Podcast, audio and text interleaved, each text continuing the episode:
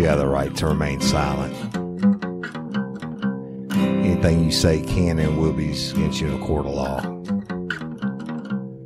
You have a right to an attorney prior to and during questioning.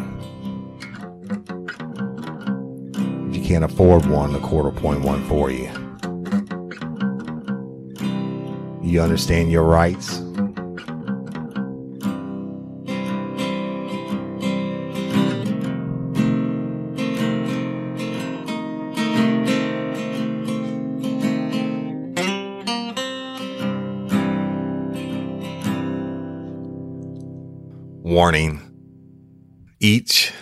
Episode of Real Life, Real Crime, the podcast will contain descriptions of acts of violence or of a sexual nature and are for people that are 18 years or older.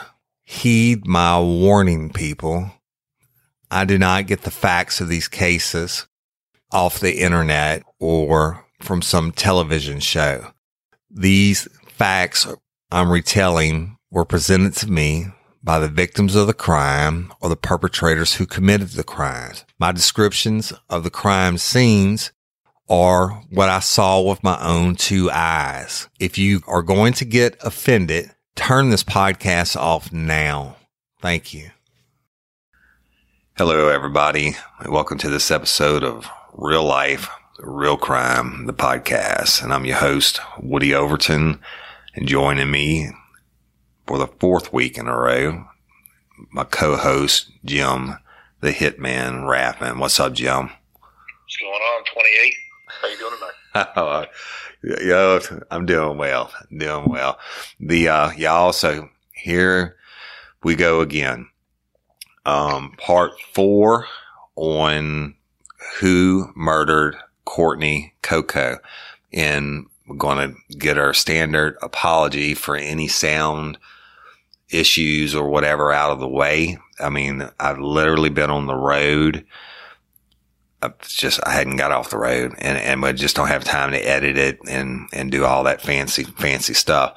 Now, Jim has been doing what Jim does best. And we, I, I know he has over 2,000 pages of documents that, um, in his possession now. And he's been going through things and what you're getting when, when you get it unedited like this with the homes and me not having a script or an outline or anything to go by or Jim not having to go by. It's, I, I told Jim this earlier today. It's almost like we're sitting in the detective office back in the day, kicking it, uh, you know, planning on what we're doing. Right, Jim? Oh, without a doubt. That's the best way to do it. Are those, uh, we refer to them as jam sessions. That's right. So the, y'all really are getting in, in, on a jam session on, on what we've done and where we're going on, on this episode. Uh, but it's just, it's a lot, y'all. So again, we'll apologize ahead of time for any editing issues or sound issues. And, you know, if, if it bothers you that much, and I guess you can just go away. But the, what's important is Courtney Coco and who murdered her. All right. So Jim has found a plethora of different, different things. Um, and just some, and, and y'all lifers have sharing and doing what you're doing. Man, we've been getting some monster tips, huh, Jim? Have. We've got some really good tips, things that, uh, have actually kind of helped connect the dots in some areas or just give you different ideas and thoughts of what way to, to take the case. But, um, yeah, I've been doing a lot of digging, a lot of researching and, you know, Woody and I will get into it later on, but, uh, let's just say I found some shit. Yeah, we've found, found a lot of stuff in what he's done. See, y'all, it's kind of like being in a war. And, and so first of all, it's not all on one person. It's on many different people of interest, right? So we have to come up with a battle plan on who we would approach first. And some people, you can't just roll up on them and say, Hey, we want to talk to you, right? We're not law enforcement anymore. And even if we were law enforcement, we, we would have to get them past Miranda and, and not lawyering up. So we have to look at the big picture. And that's where Jim does his matrices and puts the puzzle together. And we say, okay, he says, okay, boy, look, we got this and this and this. Let's figure it out. You know, how we want to approach it, who we want to approach first, who we want to try to exclude first as, as suspects, et cetera. Um, and so it's just a lot that goes into it and a lot of planning and stuff. And so you, you're not going to get everything in probably 10 episodes, but we're, we're going to tell you, uh, piece by piece, some of the things that we have done and that have happened, but keeping in mind that that's not all that we've done. We've done volumes more. I mean, what it, well, what he's saying is basically like, yeah, I'll come up with a matrix and I'll come up with different ways of what we need to do. But Woody and I will get on the phone and probably spend 45 minutes just talking about all the different ways that why this next move can either be positive or negative. And is this the right person to go to or do we need to go this way? And we will literally talk about every single scenario, what could go right, what could go wrong, we, you know, and, and hammer that out so that way we know the next move we're making is the right move. Right. As you know, you can't go too fast. You have to take your time and be very methodical about what you're doing. That, and those are a lot of the jam sessions we have that you guys haven't had the chance to hear yet. Maybe you will hear soon. Yeah, and the uh, and a very important aspect that uh, of that is on how to approach them. Uh, uh, each each person, it's almost like doing profile on them and figuring them out and, and figure out if you have to approach them soft or hard or, or whatever. So, but it's just a lot. And so we're going to tell you what happens on today's episode. Just know that we are weeks ahead, um, in this investigation and we are going to do it or we're going to die trying. So. Without a doubt. All right. So let's go um, and Jim, just jump in whenever you want. The on, on a natural investigation, y'all, homicide investigation, you have a body, then you are going to almost always start with the people that are closest to the victim to rule them out, right? I mean, because most, it's a proven fact, most homicides are, you know, committed by people who know each other. Uh, um, so on this case, Courtney is found in Winnie, Texas, and you know about the identification of the body, etc. And then, uh, of course, we told you about the Detective Rabelais trying to get the search warrant and what transpired on all that last week, etc. But at some point, Detective Rabelais comes to to Louisiana and he wants to, you know, interview witnesses or potential people of interest and stuff like that. But and I, when I talked to Rabelais, he said, Hey, I had to start with the family, right? I mean, straight up. And I was like, yeah, always. And, but we know Stephanie, the mom, was at the hunting camp with her husband and some friends, uh, Mr. Bobby and some friends. And they got to her and pretty much excluded her pretty fast. Um, she did submit to a voice stress analyzer test, and I'm gonna get to that in just a second. And of course, she passed it with flying colors, and so she was exonerated. Now, voice stress analyzer that is what is purportedly uh, a lie detection device. Okay, totally different thing than a polygraph. Uh, now, in 2004, I, and I still don't think they have it to, to this day.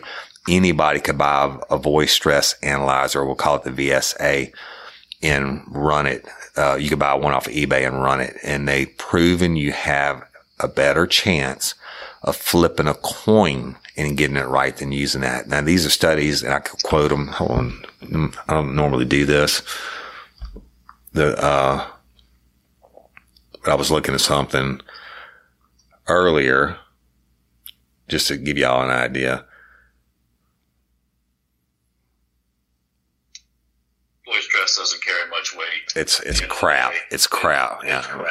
The, but Anytime we've but, ever heard on other investigations that they have they've done a voice stress, it's like yeah, well, then didn't work out so well, so now we got to do it a different way. Yeah, let me let me tell you uh, uh, a, a, a, little bit about it. And I was reading an article earlier, but I know for a fact that anyway, the polygraph. I, I'm not going to read out the article. The polygraph is in the hands of a well trained, experienced examiner. The Department of Defense study shows that it have up to 98% accuracy. They did the same studies and not only the uh, Department of Defense, but they, they commissioned all these different universities to do the studies on the voice stress test. And they, the, the studies went from straight out flat unreliable to, uh, all of them said you had less than a 50% chance. You have better chance of flipping a coin and getting it right than you used to have. Uh, you have a less than 50% chance of getting it right on a voice stress test. All right. Why am I going there? The, when Stephanie, they brought her in, um, and gave her the voice stress test, she's passed, right? Well, then this week I had a chance to meet Courtney's, one of Courtney's sisters and it was important. It's a, it was a natural progression in our investigation, right, Jim? And, and, and as it was back in the day, and there's some reasons for it. Um, but the sister went over to Stephanie's house when she got the call about Courtney's body being there. And, uh, she got there and the detective Green, Cedric Green was at the table, um, talking to the family members by this time. And a person of interest came up and, and the sister said, I know where, I know where he lives. And Cedric Green asked her and her boyfriend to, to go get the address off the house. I don't know why. And, but anyway, the, a couple days later, she gets, I, I think after the funeral, the sister gets a call from Cedric Green and he said, Hey, I need you to come in and talk to me. We have some information in Courtney's case. It's, it's new information. I need you to come down here right now. And she she, she said, Woody, I was like, okay. I mean, hell yeah. I want to know. So she called her mom and said, Hey, the, uh, Detective Green called me and said that he has, you know, new information in Courtney's case. You know, are you coming down there? And she was like, well, he didn't call me. And anyway, she, she goes to the police station and Green brings her in straight into a room with a polygraph and a polygraph examiner. And Green starts to question her and saying, Hey, did you kill Courtney? And, and, you, uh, you better confess and, and all this stuff, right? Well, evidently Green went aboard her for a long time, uh, like for hours. And then it came time for the polygraph examiner to administer the test. And she was so wigged out by the time they put the actual components on her. You know, you have the two tubes, one goes across your upper chest and one goes across your abdomen. And then, uh, you know, the finger plates, the measure skin, uh, skin sweat, and then the, uh, the arm pressure cuff, etc. And she said, Woody Green didn't let me have a sip of water. He didn't, I mean, she said he was all over me for this whole amount of time and kept asking me, did I kill my sister? And she said, when they put that stuff on me, she said, I freaked out. I tore it off and I said, the hell with this. I'm not doing this. And she said, as she went to the door, the Green tells her, if you don't come back in the morning at 9 a.m., it's going to look like you murdered your sister. All right. So how do we, we know this? I'm talking to the sister now. When I went to Texas and, and talked to Rabelais, he, he confirmed that part of the story. He's, but he said he wasn't in Louisiana. Green was supposedly handling things. Green calls him and says, she refuses to take the polygraph. She refuses to take the polygraph and, you know, we need to be on her, et cetera, et cetera. And then Rabelais, Rabelais said he got off the phone with him and said Green called back the next morning and said that he had this great new test he wanted to use, or he was going to use on Courtney. It's the best thing in the world, et cetera. Well, guess what? It was a voice stress analyzer. And, and he calls Rabelais back and says, look, she took the voice stress analyzer test and she failed and she failed miserably. And Rabelais was like, okay, I mean, maybe there's something to this, right? Well, when I was meeting with the sister, and uh, as Jim knows, the, the, progression was we had, because of what Rabelais had told us about her, and first of all, uh, Rabelais, not Rabelais, Green said she refused to take a polygraph and then, uh, she failed voice stress test. Well, hell, we got to go talk to her, right, Jim? Absolutely. That's just the next steps. You have to do it. And now you, you, he tricked her into going in the first day by saying it was new information. He didn't say anything about a polygraph. She gets in there. Let me tell you something. Be honest with y'all. The, uh, the, studies do show the voice stress test. The one thing they do have going for it that like 10% more of the people will actually tell the truth um, when the device is set up in the room because uh, it scares them, right? But the I talked to the sister in at in depth and spent a couple hours with her the first day, and she was very cooperative. But She's still very very distraught and very upset. But she tells me what really happened. She said she left that day when she was so upset, and she called a family member that was high up in law enforcement and told him what happened. And, and, and he said, you go back in there tomorrow morning and you take that test and you answer yes or no and don't add anything to your statement. Just go in there and, and tell the truth and answer yes or no. So the sister goes back nine o'clock the next morning and meets the polygraph examiner. Now, this polygraph examiner, I can, I can vouch for him. I know he's a good guy and, uh, I know he's experienced, et cetera. The one that she told me it was. And he, polygraph examiner. yeah, and he treated her fairly and he, he went through the whole testing procedure and all that. You know, you're not supposed to try to jack somebody up hard and saying, you know, did you, uh, before you give them a polygraph and, and say you murdered your sister and you need to confess. That's not how it works. A polygraph, you go through the process and then if they pass the test, then you exclude them. But if they, they don't pass, then you get into the interrogation phase, right? So polygraph examiner treats her right, does it right she takes the test and then you, you, the test, y'all, when it comes down to the actual testing part itself, you run at least under Louisiana law for two charts for it to be valid. Most times you run three. That's, that's asking the same questions three separate times. And guess what? She gets done with the polygraph and the polygraph examiner tells her immediately, he said her first name and he said, I know you had absolutely nothing to do with Courtney's murder. Beyond a shadow of a doubt, you passed the polygraph. You had nothing to do with it. So she gets up to leave and in pops her friend Detective Green, takes her into another room and guess what? Go ahead, Jimmy. You can tell him what happened. Go ahead and sets her up for the voice stress analysis. Uh, then now, get this. She just passed a polygraph, which the Department of Defense, you know, 98% reliable. And right. same studies, Department of Defense show that voice stress is less than 50% chance. But why would you take her why would you even get her to submit to a polygraph? And had a polygraph process is an hour and a half to three hours at a minimum. It's not like right. the Maury Povich show, right? The, the I mean, I'm serious. It, it's a tough process. And so she comes back in voluntarily because someone she trusts told her just go in there and tell the damn truth and, and answer yes or no.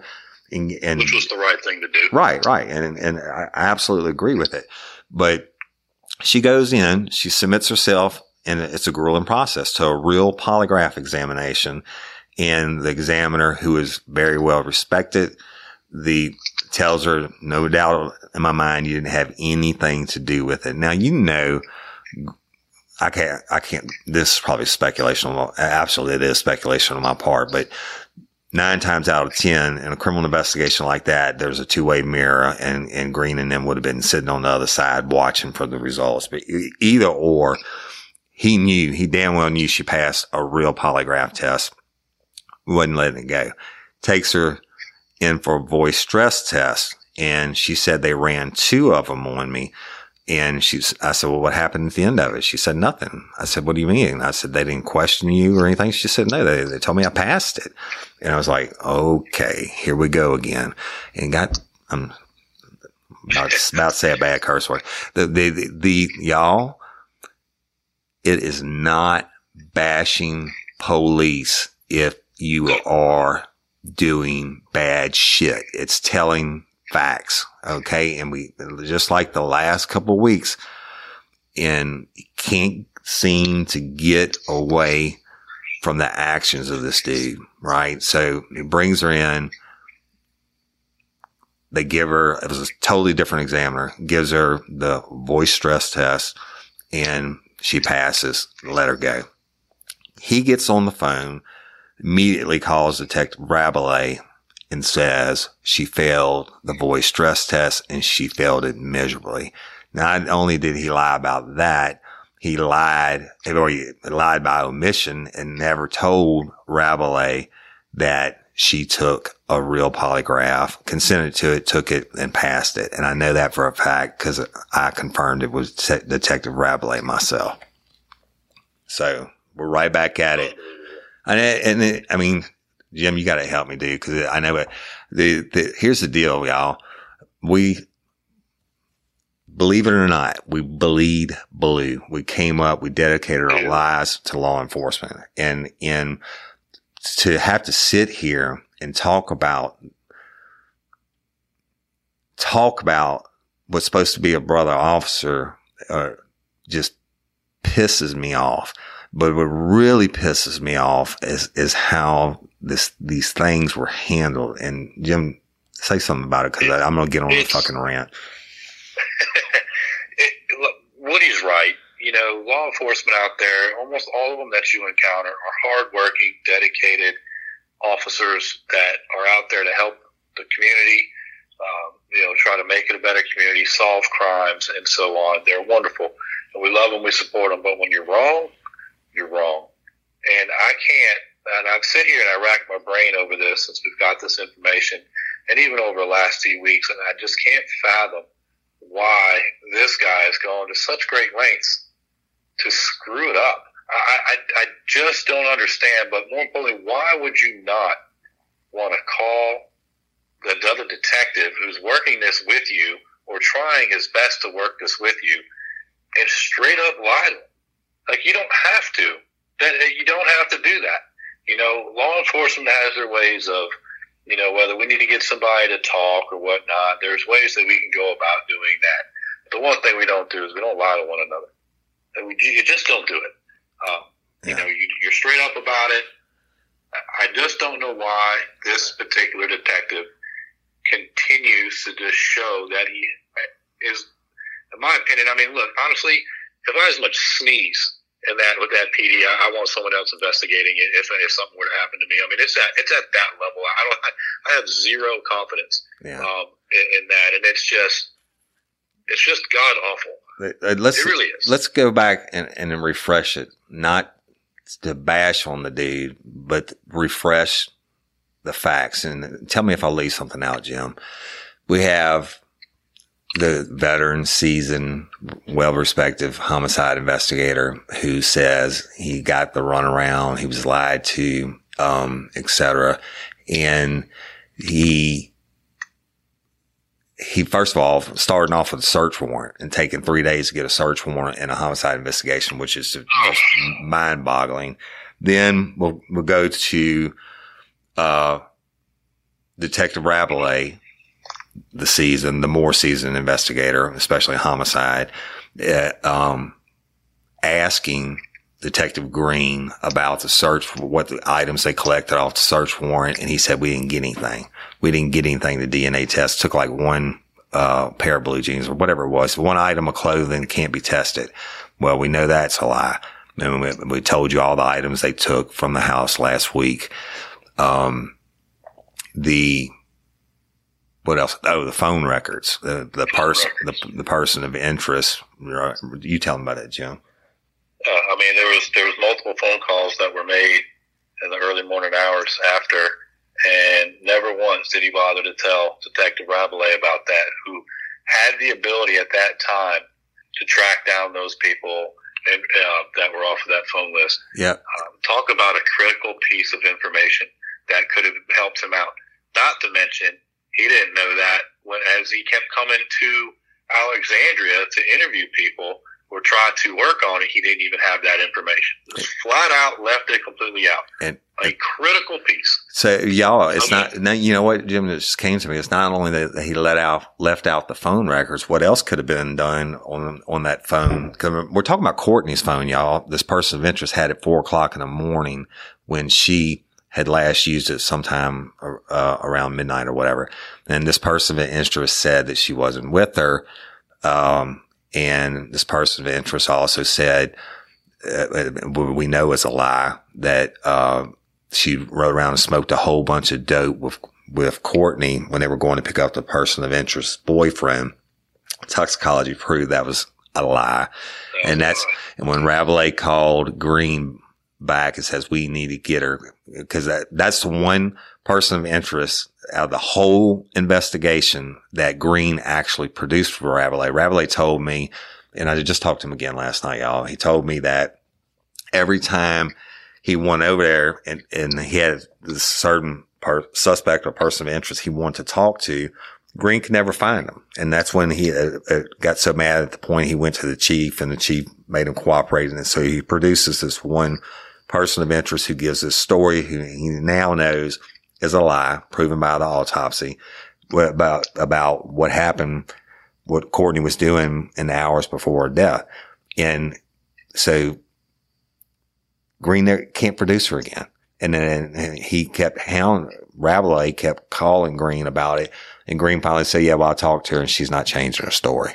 And, it, uh, I mean, you know, so the, well, wait, but, but back the taking Detective Rabelais around on a joyride. Yeah, yeah, this, you know, in bad and, areas of yeah, Alexandria uh, as if he cares. Yeah, uh, he that's what he told people in mind what a specific purpose of what he's trying to get to, and instead of assisting a seasoned investigator. I mean, y'all, Detective Rabelais knows his stuff. This guy was fantastic. He's he's probably forgotten more. Years. He's probably forgotten more about homicide than Jim and I would ever know in our entire lifetimes. That's how good he this is. This guy is legit, and here he is trying to solve this case. He has other cases to go to, but this case is of importance to him. And instead of taking him to find the people that that he needs to speak with. You're just showing him like, hey, well, this this area here is pretty bad. Look at this house is kind of run down. Yeah. Um, I mean, come on, that's that, a bunch of bullshit. That's what Rabelais said. I've had people Go ahead, come to with, with, with Woody and I that you know have certain people in mind. You know what?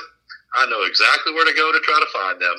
I'm going to get uniform patrol to help me out if they can, and we're going to find the people that they need to speak with because it's important. That's exactly right. You do whatever you have to do to assist the other agency. Now, the uh, back to the phone records real quick. The y'all, the bad guys and girls didn't know back then about cell phone towers pinging. We could that phone may have already been on its way to Texas. You know what I mean? I mean, just that it's just so bad, and he just lied to him. I mean, Rabelais told me, he said, you know what? He was riding me around showing what well, this is where they sell drugs here and this prostitution. Rabelais like, Hey man, I don't give a fuck about this. Take me to find this person. And, but he, he, he Green conveniently could never produce them. So, so convenient. But the, uh, let me further the story. So I'm with the sister and I spent a couple hours with her and, and really emotional, y'all. You know, I'm a stranger. She doesn't know me. Then we kind of broke her walls down a little bit. And, um, as the time went on and I asked her, I said, look, I said, the easiest way for us to do this is to, you know, if Green comes back and says, well, you didn't do this or whatever, I said, I'm a state licensed and board certified polygraphist or lie detector examiner. I said, I would ask you if you, if you would be willing to do it? I mean, I know it's a hard thing to do, but would you, would you take a lie detector with me? And she's like, hell yes, I'll take it with you. And so we set it up for the next day, which I think was yesterday morning. And we met at the location. I went, I walked her through the full polygraph process again, like it's supposed to be done, including her polygraph rights and all this stuff and, and everything. Uh, the explanation, how it went, but, then we had to define the questions or what we call the relevant questions. And the relevant questions we came up with were R1, we'll call it relevant one, was did you kill Courtney Coco? And of course her answer was no. Relevant two, did you participate in any way in the death? I didn't say that. I'm sorry. In the murder of Courtney Coco. And we define participation as she helped hold her down while they were strangling her or helped move the body or anything like that, right? Gave, tell them, you know, Courtney's doors unlocked or something so they could go in and kill her. Any type of participation. And her answer was no. I asked her, did you leave Courtney's body in Winnie, Texas? Her answer was no.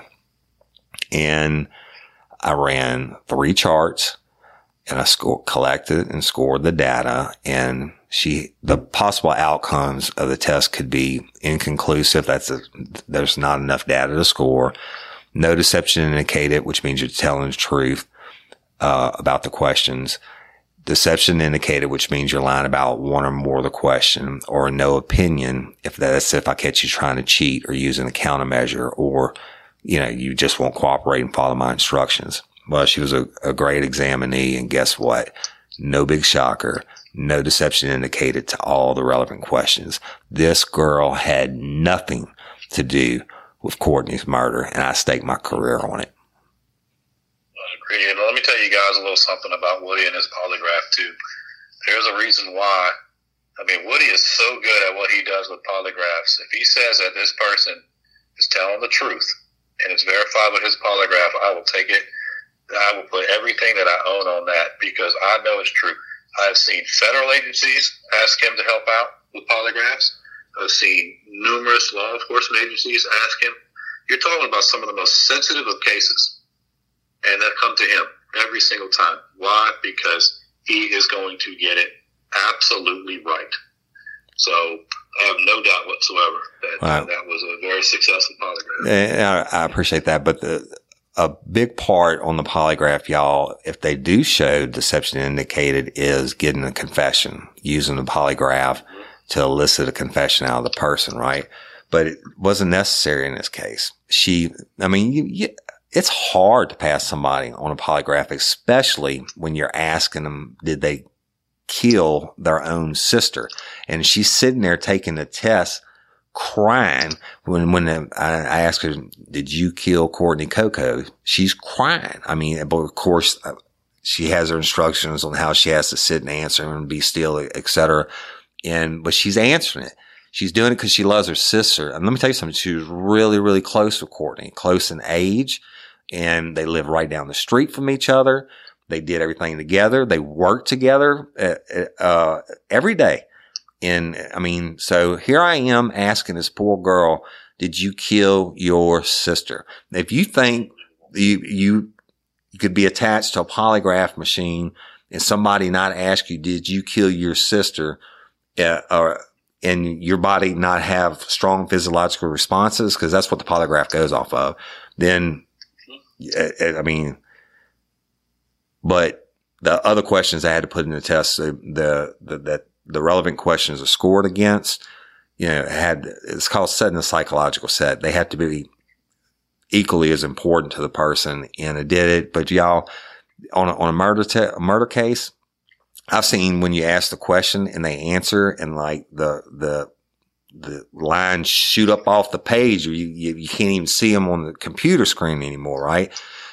She didn't do it and shame on Cedric Green for not only not telling Rabelais that she took a real polygraph and passed it. And the examiner told her, no doubt in my mind, you had nothing to do with it, but shame on him for running her in for a bullshit voice stress, uh, analyzer. Immediately following. Yeah, immediately following. Well, what's the point of that? Because you had it in your mind that you were going to say what you were going to say, and then calling Rabelais after and saying, "Hey, this is it, man. She failed it. She failed it miserably." Bullshit. And and there's never been a shred of any type of proof or motive or anything else that this sister had anything to do with Courtney's murder other than they were super close.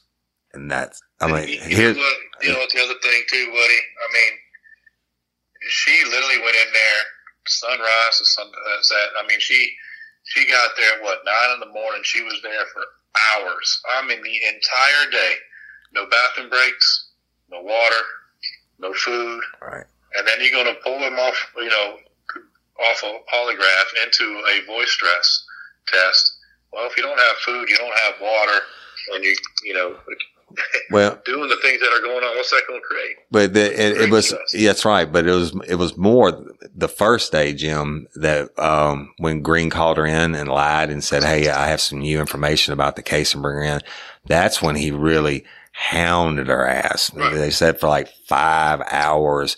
And now she, she, you have to take in, there's a great big medical questionnaire you have to, uh, pass to be considered mentally and physically fit to take the test. And this girl has some medical issues. I'm not even going to tell you, uh, I'm not going to violate that, but the, for him to go constantly aboard her for over five hours, I would have got the fuck up and walked out too. I mean, you know what I mean? And, and, but, but for her to turn around because of, on the advice of her close relative that she trusted and say, Hey, did you just go back in there and you take the polygraph and you tell the truth? And, and which, I mean, it's bad business, man. So it, it, I mean, even even the next day, taking a polygraph. If anyone out there has taken a polygraph exam before, it's stressful. Yes. I mean, I've had to take them for employment yes, purposes. yes. I've had to take them to keep my top secret clearance. to be, Exactly. you know, next to the president of the United States. And I'm going to tell you what, it's still stressful. Oh my God. So to go from a polygraph and then pulled immediately into another room with a voice stress analysis. I mean, what are you? You just trying to get a false confession? Yeah. Well, the, the, again, I've given thousands of tests and, and, and every time I have to take one to this day, even though I haven't done anything wrong, I'm sweating. I have my butterflies in my stomach, et cetera. I know the whole process and whatever, right? But anyway, the natural progression of this case, as it should have been, was to exclude Stephanie, the mother first and, and Mr. Bobby. And then uh, certainly we would have taken a look at the sister because of the closeness and, and, you know, maybe some things they're doing or not doing or whatever, but we would have taken a look at her, but the polygraph w- would have exonerated her and would have moved on to something else. Now, what it would, would it given her two voice stress tests after the polygraph? I don't get it, whatever. So, but again, Rabelais is lied to he's uh, by straight up lied to by saying she failed the voice stress test when they, she said that they told her she passed or the examiner did. And he also lies by omission and doesn't say that she passed the real polygraph. So I don't know, man. The, um, and y'all were going to stop on where the investigation part right now because we need to talk about as to what we've done, the because we need to talk about other stuff, right, Joe? The uh, a few more things. The um. Anyway, I'm gonna tell you something. Some shit's about to go down, and next week it's going to be nuclear. I, and I just want to tell you this. I, I mentioned several times on the polygraph last week that I thought we were going to have a meeting with Alexandria PD's higher ups. Uh, um, I was even told one time that their lawyers would be there or whatever. I didn't care the uh, um the I mean it wasn't I wasn't like I was going in to interview him about the podcast and I wasn't I was going to go in as an ex law enforcement officer and say hey you know what I, I wasn't going to record them period and I, I, would go off the record and and and tell them hey you know what here are all these things these dots or treble, you want to call it Jim shit you, here's all this evidence uh, of facts and things that have been done wrong. And I'm talking about it looks, it looks bad. It looks really bad. If I was a high up at Alexandria PD, I, you damn well better believe that, uh, I'd be getting my ducks in a row, right? Well, guess what? Go ahead, yeah. No, I mean, you know, I, I know it seems like we're, we're, uh, like we've said it a thousand times before, there's a lot of good law enforcement out there, and I'm not, but we're not by any means saying that all of the PD or all the sheriff's officers are bad. Most of the people are great, and we're not trying to make the department there look stupid. But my God, they are making it so freaking easy right now to make them look stupid because they really did a terrible, terrible job. And, and I'm, I'm, I've lost all respect for uh, for Detective Green, flat out. Sorry, it is what it is. I have zero respect for what you've done. Um, it's just terrible and shameful. You should be ashamed of yourself, to be quite honest. And you know, I'm just starting to wonder at, at some point. I mean, it's embarrassing. Yeah. You know, and I know that if I ran a department, um, you know, I would be super pissed that this is what I put out into the field. This is this is what I thought was somebody doing a great job eh, eh, what the hell eh, kind of a great job did you do? You left crumbs and a mess everywhere. Yeah. It, so what did you exactly do? I mean, I, I don't get it. You know, if I if I ran my platoon in Afghanistan like this, I wouldn't have anybody to bring home. That's right. That I'll you know, be dead. At some point or another, you got to lead from the front, and you got to show them how it's done. That's why you're in the top spot. So if you know that this is what's going on, tighten it the hell up and get it right. And if this is all the stuff that's been left, why have you need to you need to figure this out and get on it. That's Period. yeah. yeah. That it, it, and the, the deal was y'all that um the person that I was supposed to have contact with came highly recommended and from different people. So has said this dude is straight up. I'm telling you, he's a straight shooter, etc. And I think what happened is the uh, lawyers got involved on his part, right? I mean, and uh, especially on the polygraph, we've been telling facts, and uh, the if we could have had a meeting before last Friday's episode, uh, uh, I mean, about the search warrant and all that stuff. I mean, maybe they could have had a chance to address it, but didn't have it meeting was supposed to happen this week. Didn't happen. Guess what? We found out more stuff this week that Green's done. There you have it. I think the lawyers involved, I think that they're probably, uh, I think they're afraid. I think they're, I think they're afraid of where this is going to go and how far it can go. Cause let me tell you something. It, it, negligence. Uh, yeah. Uh, negligence is the least of the problems, right? Uh, if you, if you just stepped out and looked, looking in, at the at the very best case, it's negligence. What what's the far end of the spectrum? If you have to look at both ends of the spectrum, if negligence is is the best case scenario that they've done, well, what's the other one?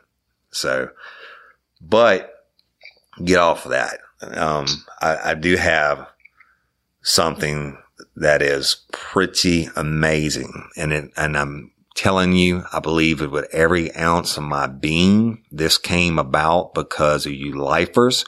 Y'all are blowing it up. The, y'all, the private crew page on Facebook where, um, yeah, the, the, people are going on there as, as, more people finding out about the case and commenting, et cetera. There's a lot of more locals from the Alexandria area, et cetera, that are finding out about it.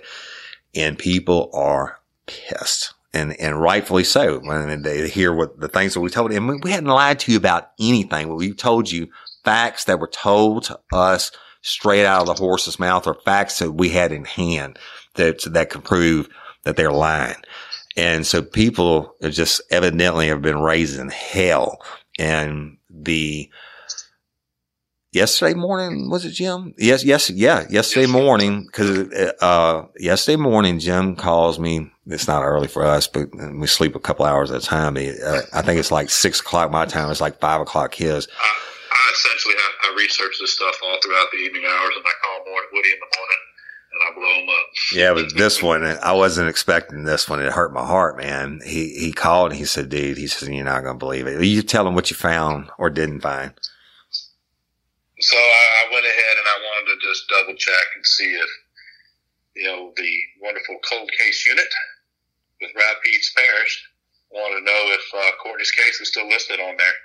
And so when I went ahead and went to the website and looked, found that her case was taken off of the cold case.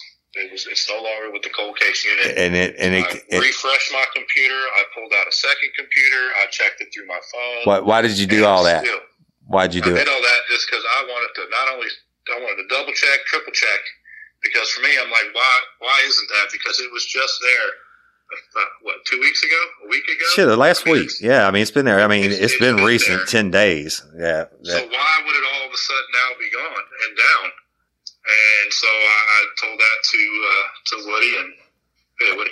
I just, uh, my stomach sank. And, and then it's, it's, well, we have so much involved in this. And I, I thought, oh my God, well, maybe they're so pissed, uh, uh, about Detective Isles being on the phone saying it was an open investigation. And then he told, uh, Detective Rabelais called him on the phone and said, it's closed. It's an overdose.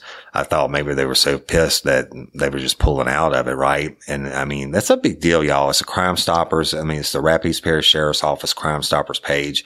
And of course, you know, the murders need to be listed up there. And so he tells me that and I'm like, oh my God. And yesterday, y'all was the vigil. I don't know the official name of it. It's the National Day of Remembrance, something like that for victims of that have been murdered. And Stephanie, Courtney's mom runs it like for the state of Louisiana and she runs the one in Alexandria. And she is big organization, all this time and effort to go into it. And it's not a day to get up there and say what the cops have, haven't done or, you know, whatever. It's a day just to get up there so the victims' names can be spoken and family members can say something if they want to.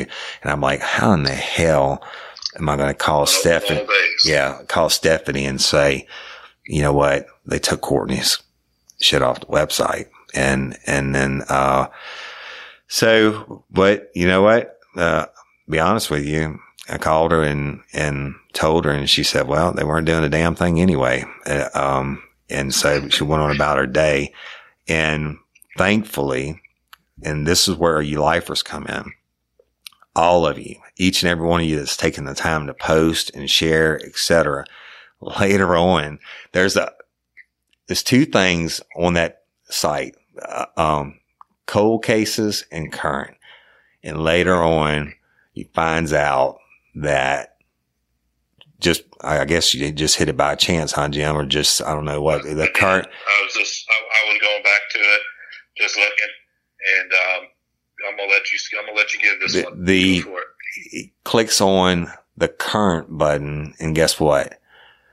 Courtney Coco's murder case has now been officially moved from the cold case unit and placed number one on the Rapides Parish Sheriff's Office current crime file unit. Let that sink in, lifers. That th- this cold, ca- this frozen case is no longer frozen. That they, that, whether it's thawed out from the heat in the kitchen and it, or, or the combination thereof, I don't care. Just like, uh, uh, Alexander, Alexander PD, we could have met with them.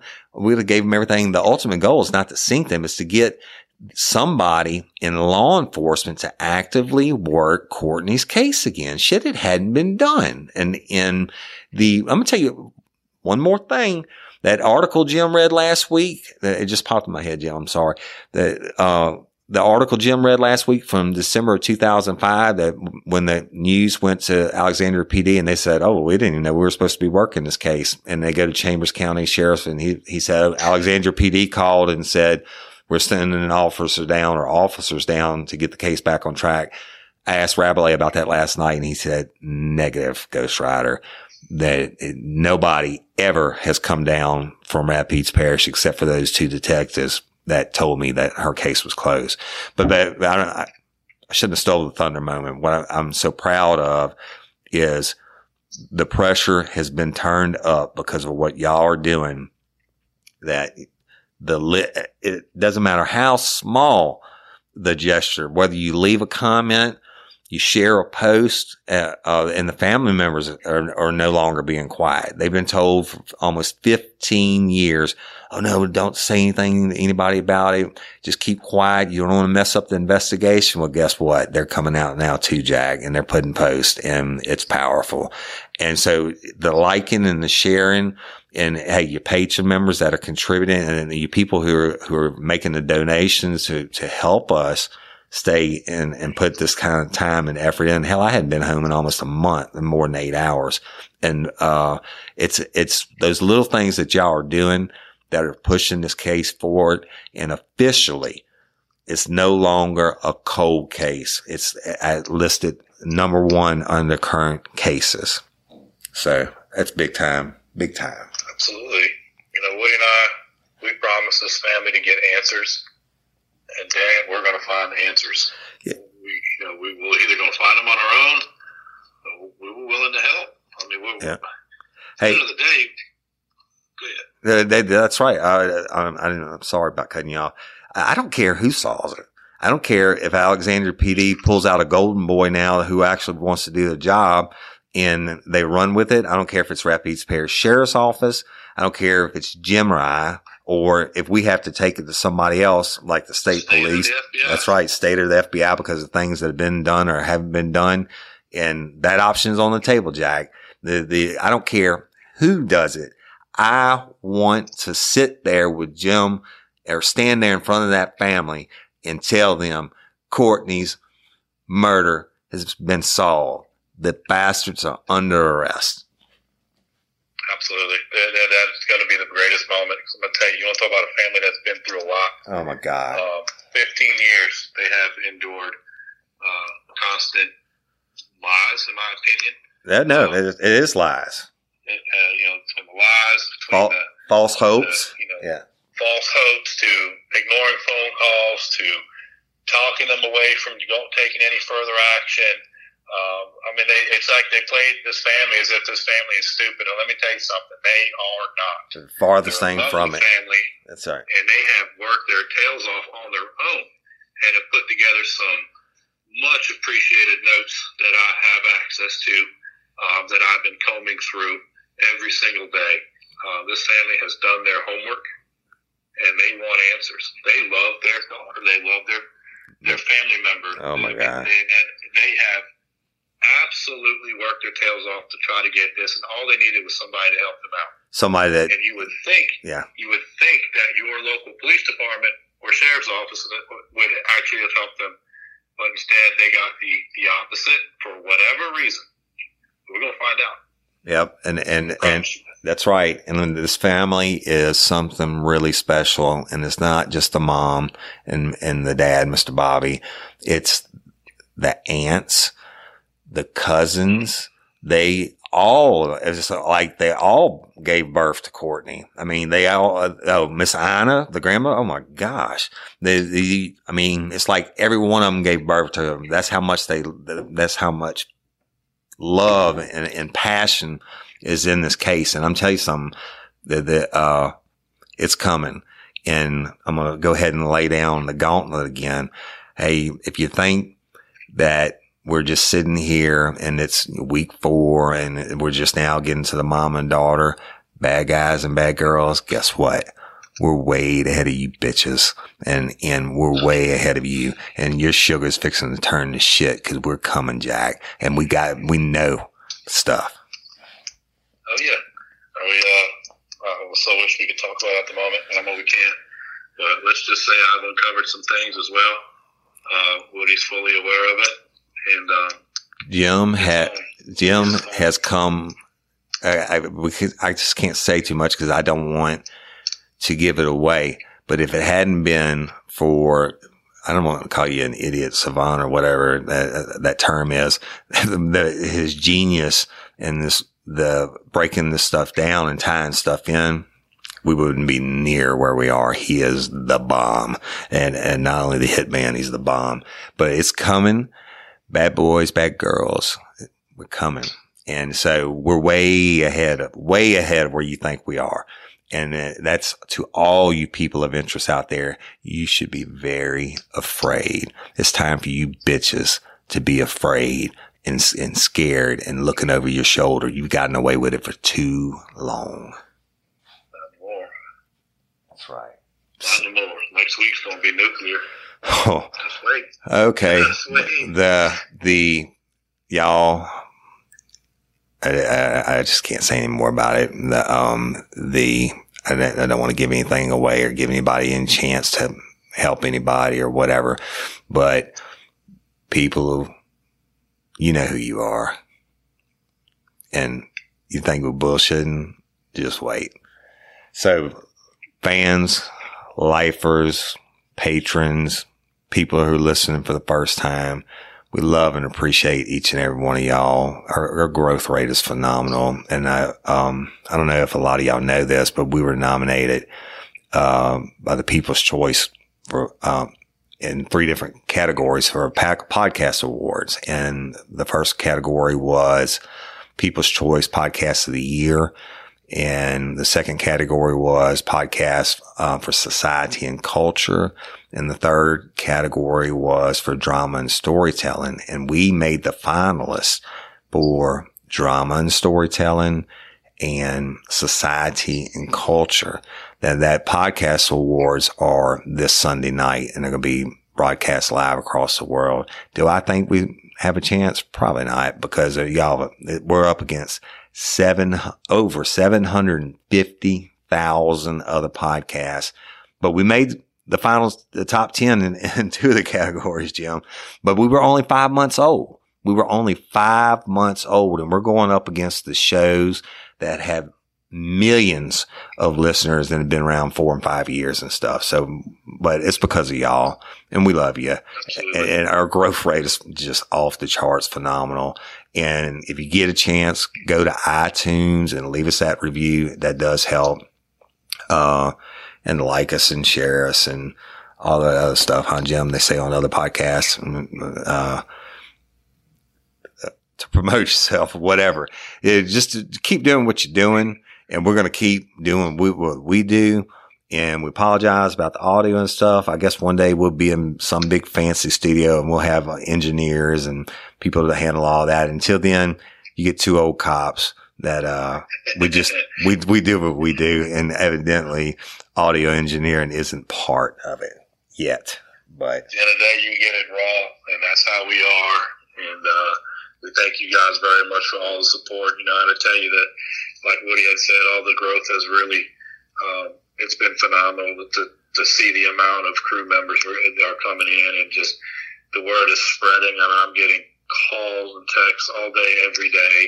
I love it. And it's, you know, all this is spreading from, from you fans and we appreciate that. You know, I, I can tell you, Woody and I have been getting messages. We have people contacting us all over the country yep. to investigate their cold case files that oh, have been going on for right. years. And, you know, that's something that we will definitely look at exploring. But right now, we are 100,000% dedicated to solving this case and getting closure for this family because nobody deserves it more than this family that we've encountered up to this point. And they're gonna, we're gonna stand with them. We're gonna walk with them and we're gonna side by side, hand in hand. They have our commitment on that. We will continue to work this until it is done. Period. For real. So y'all continue to like and share and do all that podcast stuff. And y- y'all are the ones that are making it such a success. And you're the reasons that we're getting all these comments. And look, we've gotten some tips on the, yeah, don't forget about the tip line and stuff. I, should, I guess I should have had notes to tell y'all what to look for or whatnot. Anyway, we got you know, a ton of tips on tip lines. And, and believe it or not, I'm going to divulge just a little bit, Jim, before we go. A couple of them came in about the same topic that had nothing to do or, or that were anywhere on the radar in in my mind or Jim's mind or the family's mind or anybody's mind. And Jim was able to go connect the dots from different people calling in on the hotline. And that's now we have another person of interest. So it's y'all's tips are huge. Absolutely. Except I'm maybe going to give you that information. go ahead. Go, Um, go ahead. I'm going to give that information. You can either call or text area code 225-395-1302. We'll give you that number one more time. 225-395-1302. Or you can email real, uh, Woody at real life real crime or Jim at real life realcrime.com. Sorry, I forgot to add that dot com to it. Uh, well, we want to hear from you. For those of you that have been sending in information, it's wonderful. Thank you, thank you, thank you. Hey, and if if we don't respond to every single one of you, I promise you, every one of them is read. Some sometimes it's such a volume of information, y'all, that we only have time enough to read them. And if we if something we already know, we're certainly appreciative. If we have time to respond, you know what we do. And We Then, definitely I mean- but we take every single tip serious. We have to. I mean, you never, you never know, so you can never just read something Well- and be like, "Oh, this can't be it." well, you well, have to actually physically verify the information, or find the link, or find something to either include it or exclude it. yeah. Every single tip. Except So we that the, the, we maybe Jim we get, did get one this week that um well I guess we still excluded it and, and I won't go into the details but it started out with I know this is going to sound crazy this was them saying that not me I know this is going to sound crazy but I know that Nixon killed Kennedy and they had X, Y, and Z to do with this case. Well, mm, you know, shit. Uh, uh, uh, didn't take Big Jim, Big Bad Yeah. Jim too long to rule that one out. But I mean, that, that's, you get those, y'all. And, and, uh, but for, it gives me a little laugh anyway. yeah, we have to laugh instead of crying, right? All right. Well, hey, wrapping it up. Love y'all, Jim. Say your piece. Hey, I appreciate every one of you. Thank you very much for all that you're doing. Continue to do it. We're going to continue to fight on our end, and let's bring justice for Courtney. Yeah, for real, for real. And that's it, y'all. Tune in next week. And I'm Woody Overton, your host with my host, co-host, Jim, the Hitman Raffman. And until next week or ever, don't let us catch you down on murder by you. Peace. Peace. Hi there, this is Levi Page. I'm the host of the true crime podcast, Crime and Scandal. Join me as I take you on all the twists and turns of the unsolved mysteries that keep you up at night, the criminal trials that rivet you, and the scandals that rock the headlines. Subscribe to Crime and Scandal on Apple Podcasts or wherever you listen to podcasts. That's Crime and Scandal, your next true crime audio addiction.